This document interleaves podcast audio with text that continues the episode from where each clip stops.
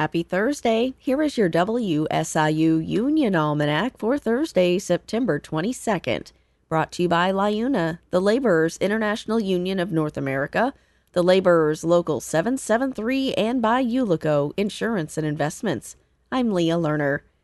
This week in labor history, in 1991, 550 workers at the Frontier Hotel and Casino in Las Vegas go on strike over wages and benefits.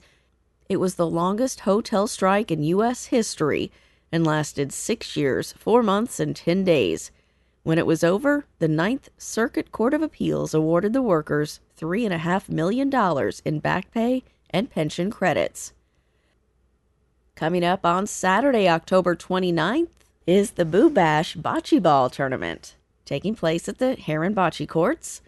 Costumes are encouraged and reservations will fill up quickly. For more information, contact Jerry Womack at local 773 for more information. And that's your WSIU Union Almanac for Thursday, September 22nd.